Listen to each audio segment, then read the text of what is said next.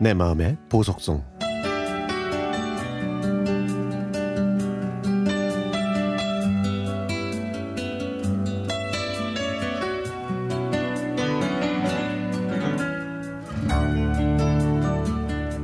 엄마와 친한 사람의 소개로 선을 봤습니다.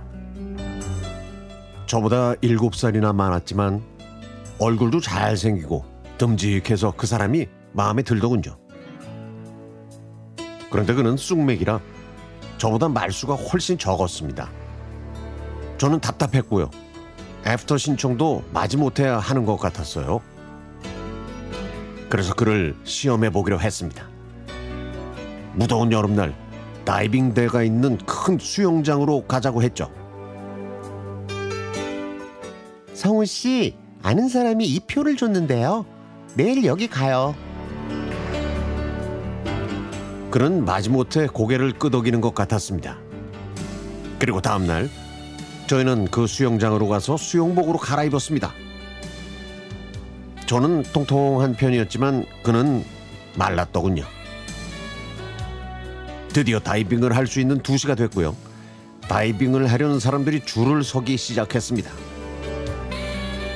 성우 씨, 나 저거 할래요. 아, 내, 내 다이빙이요? 여자가요? 성우 씨가 저를 좋아하면 같이 뛰어요. 저 먼저 뛸 테니까요. 성우 씨도 곧바로 뛰어들어와요. 안 뛰면 나를 안 좋아하는 걸로 알고 안 만날 거예요. 그는 저를 말렸지만 저는 무슨 자신감인지 이 사람이 꼭 저를 따라 뛸 거라고 생각했습니다. 나를 싫어하지 않으니까 지금까지 만나겠지. 어, 근데 아니면 어떻게 해? 어떡하지? 하지만 우물쭈물하는 그의 태도를 끝내야겠다는 생각에는 변함이 없었습니다. 그래서 제가 이렇게 무리수를 두고 만 것이죠. 드디어 제 차례가 왔습니다. 저는 수영을 할 줄은 알지만 다이빙은 그때가 처음이었죠. 7m 높이에서 뛰었는데 자세를 잘못 잡는 바람에 제 몸은 대자로 뻗어서 물의 마찰을 온 몸으로 흡수하고 말았습니다. 물소리는 풍덩이 아니라 철썩이었죠.